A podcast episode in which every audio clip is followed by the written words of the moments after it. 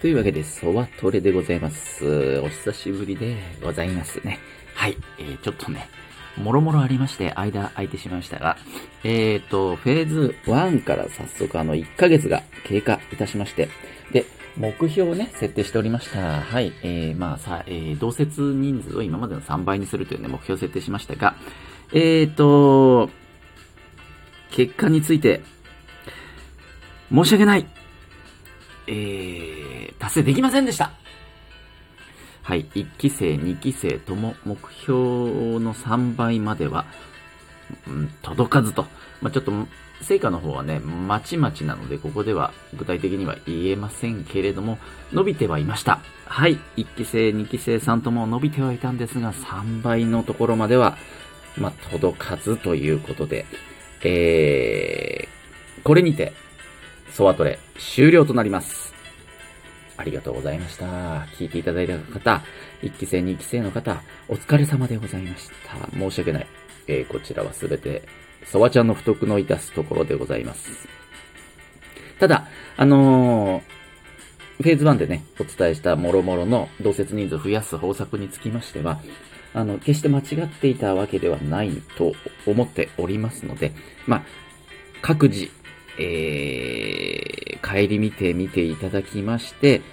あの、ソワちゃんのアドバイスの中で、まあ、できたとこ、できなかったこと、またやったけど不十分だったことなど、あるかと思いますので、え、どうぞ、よかったらチェック、もう一度してみていただければと思います。そしてもう一つは、えっ、と、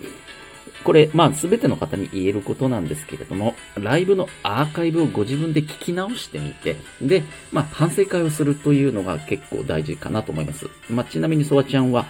ほぼ毎回やっております。はい。自分のライブを後で聞き返して、あのー自分でちょっと至らなかった部分、えっ、と、コメントでちょっと対応がうまくできなかった部分などをね、えー拾ってみて、まあ、次回に活かすと。え、アーカイブ反省会ですね。これはあの、まあ、できる限りでいいので、やってみると良くなると思います。はい。さあ、そして、えー、フェーズ1で同説人数3倍の目標を達成した暁にはフェーズ2、えー、リピーターを増やす、そして、えー滞在時間を伸ばすというところに移ろうと思ってたんですが、まあ、ちょっと惜しくもそちらへは移ることができませんでしたので、えーここで、えーフェーズ2についてまとめてお伝えしておこうと思います。もし、この先、同説人数3倍の目標にね、まあ、1ヶ月では届かなかったんですけれども、この後、届くようなことがありましたら、えこのフェーズ2の方策をちょっとやってみていただけたらいいんじゃないかと思いますので、伝えておきますね。まず、リピーターを増やす方法についてです。えーっと、まずは、分け隔てなく接すること。はい。リスナーさんですね。ライブに来るリスナーさん、初見の方、えー、常連の方、ね。それから、目立ってる方、そうでもない方、ね。えーいろんな方いると思うんですけど、とにかく分け隔てなく接することが、その、あ、この人は人を見て対応を変えてるんだなというふうに思われないので、はい、これ大事なことだと思います。まあ、あの、似たところでは、あの、執着しないっていうこともありますね。いわゆる、その、よくギフトを投げてくださる方、ね、えーよそでいっぱいギフトを投げてるのを見た人が、自分のライブに現れた時、または、えーすごく有名な人、ね、フォロワーが多い人、有名な人が自分のライブに現れた時、これにあの、執着しないということが大事ですね。はい。いい、いい、人というか、まあその目立つ人が来たからといって、ちょっと特別な扱いをしてしまいがちだと思うんですが、まあそういうことをされるとやはりね、他のリスナーさんからしたらあまりね、気分は良くはないので、なるべくとにかく分け隔てなく接するということ、うん、これを意識するのが大事かと思います。もう一つ、えー一人一人に楽しんでもらうことですね。はい。えー、全員まとめてこう、リスナーさんではなく、一人一人に楽しんでもらうということを心がけると、あ、楽しかったなって思ったそのお一人は、もう一回来てくださいますからね。はい。で、もう一つ、これはソワちゃんは必ず心がけているんですけれども、えー、また会いたい。それから、また会えて嬉しいという気持ちを声に込めることです。これね、言葉に出しちゃうと、ちょっとやりすぎなんですよ。なんかすごい営業、営業っぽさが出てしまうし、まあ、聞いてる方もね、いや、そんなことより話聞きたいんですけどってなっちゃいますから、言葉に出す必要は全くないというか、むしろ出さないようにした方がいいんですが、声にはその気持ちというかテンションって乗りますから、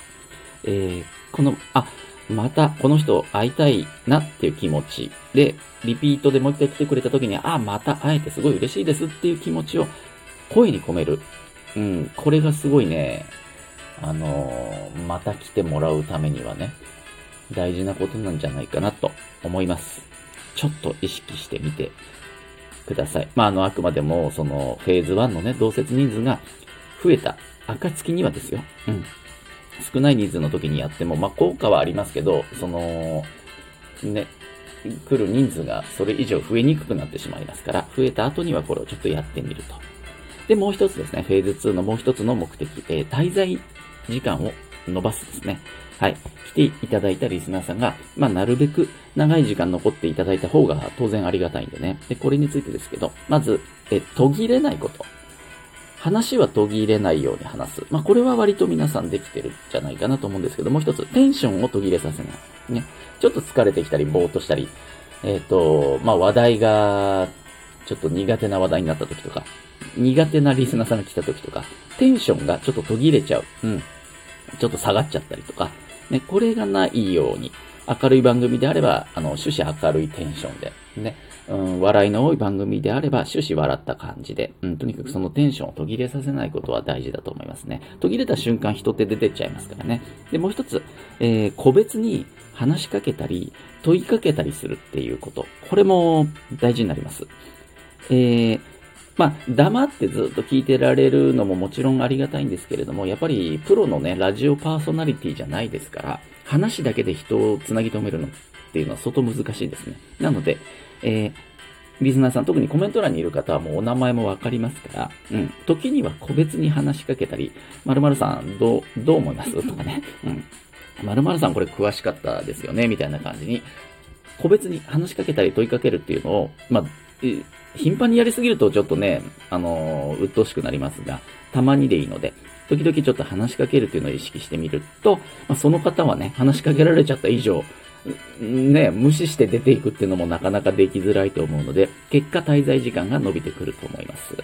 あとは、えっ、ー、と、概要欄ですね。ライブの概要欄に、今日話すメニューを、まあ、お献立みたいにこう書いておく。いくつか。3つ、4つ、5つ、6つ。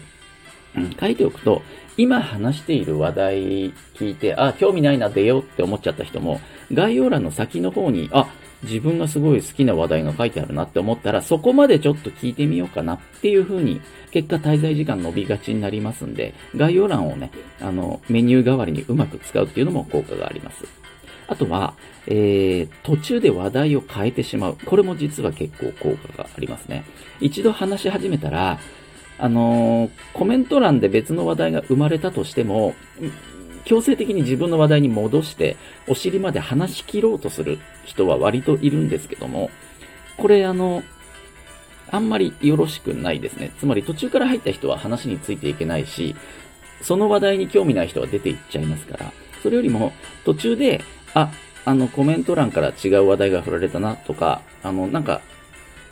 あんまりちょっと手応えないなみたいなことありましたら、話題を変えてしまう。うん。で、変えてしまって、後でまた戻ってきてもいいですし、えー、変えた新しい話題の方が盛り上がりそうだったら、もうそのままそっちに乗っかってね、うん。1個目の話題は完結しないまま、あの、次の話題に行っちゃっても全く構わないと思います。で、どうしても聞きたい場合は、コメント欄に書いてくれる人が必ずいますから、さっきの話結局何なんですかとかね、うん、どうなったんですかみたいに。で、そういう聞きたいっていう要望が出たら、あ、さっきのじゃあ続きですけどっていう風に戻ればいいと思います。うん。あの、最初から最後まで黙って聞いてくださる方って本当になかなかいないと思うので、ま結構手を変え品を変え、えー、短めのスパンで話題もどんどん変わっていっちゃった方が、むしろ途中から入ってきた方とかがね、はい、あの、とっつきやすくもなりますから、はい、これも、あの、やってみるといいと思います。で、えー、最後に、あの、人数表示にとらわれすぎない。左上にね、滞在人数が出てるんですよ。で、あの、これ、刻一刻と人が出ていくと減って、入ってくると増えるっていう風に当然なるんですけど、これあの、あまり信用しすぎない方がいいです。リアルタイムで変わってませんから、